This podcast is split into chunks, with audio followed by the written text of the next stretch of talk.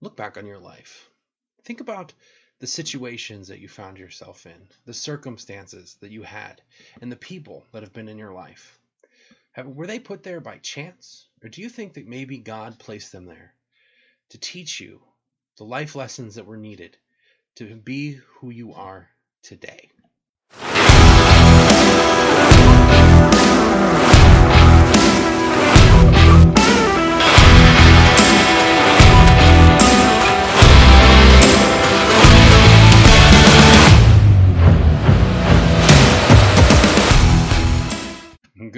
Everybody. I am Jake with Mission 4110, and this is your morning moment for Monday morning. In yesterday's message, we talked about three different things that have to do with the story of Mary. And this week, we're going to break them down just a little bit more. Now, the first thing that we talked about was the fact that we use our life experiences to be who we are today. So we basically go through all of these different experiences and we file them away. And that's how we build our character. Now, I know we just talked about this story in the Bible.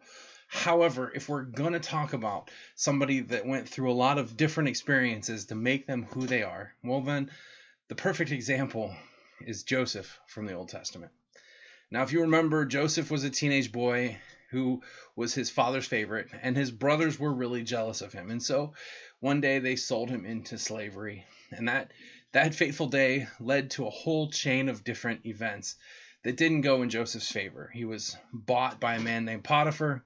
He quickly became the head of Potiphar's house, only to be accused of raping his Potiphar's wife, which was false, and throwing being thrown into prison, putting Joseph completely right back to where he was. And then he rose his way through ro, rose his way through the ranks of the prison to be basically become the second in command there, only to come into contact with Pharaoh's baker and his cup hold, cupbearer. And he was able to interpret their dreams, and then thinking that that's going to get him out of there, it didn't. And it was a whole another two years before he was able to go before Pharaoh to interpret Pharaoh's dreams. And because of that, he became second in command in the land of Egypt. And then uh, through another series of events of seven good years of crops and then seven years of famine, he came back into contact with his family and he was able to to reconnect with them and he brought them to Egypt and they lived there happily ever after except for when his father died. When his father died, his brothers were worried that Joseph was going to get revenge for putting him into slavery to begin with. And I just want to reiterate the ending of that story in Genesis chapter 50. Our scripture reading is going to be starting in verse 19. I'm sorry, verse 18. His brothers then came and threw themselves down before him. We are your slaves, they said. But Joseph said to them, Don't be afraid. Am I in the place of God? You intended to harm me, but God intended it for good, to accomplish what is now being done, the saving of many lives. So then, don't be afraid. I will provide for you and your children. And he reassured them and spoke kindly to them. So, yesterday we talked about how God has placed a calling on each and every one of our lives. And in order to accomplish that calling, He allows us or puts us into situations in our lives that help us to build our character. And I'm sure if you sit back and you think on your life and you look all the way back and you think of all the things that you had to go through you can begin to see the life lessons that you learned, whether it was good experiences or bad experiences.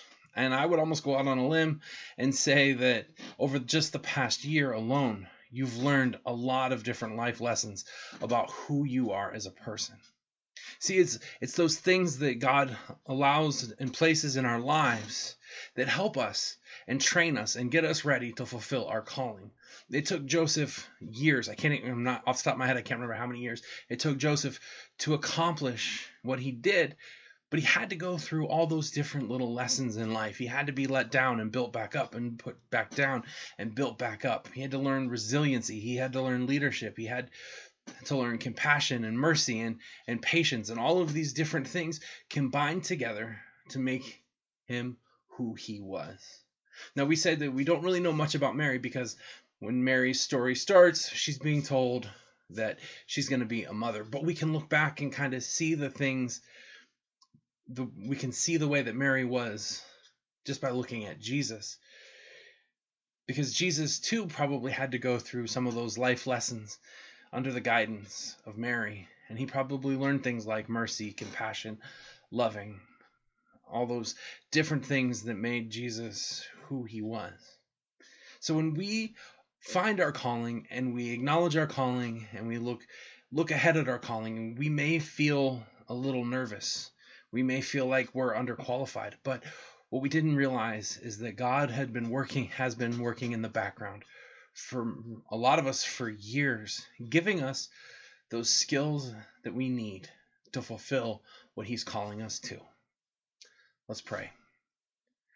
Father God, we know that you have built us up. You have put things in our lives, circumstances and situations, and you have allowed certain circumstances and situations to happen in our lives because you know that through those we are going to be able to learn lessons that will help us to fulfill our calling in life.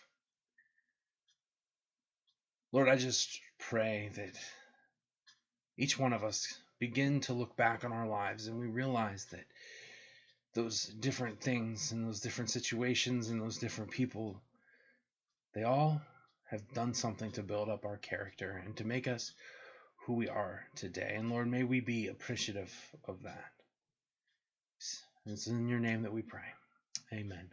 Thanks everyone for listening to the Mission 4110 podcast. I hope you enjoyed today's morning moment. You can connect with us further on Facebook, Twitter, and Instagram. Just search Mission 4110. Also, subscribe to our podcast so that you can listen to our newest messages when they release. For Mission 4110, I'm Jacob Mahaffey. Take care and God bless.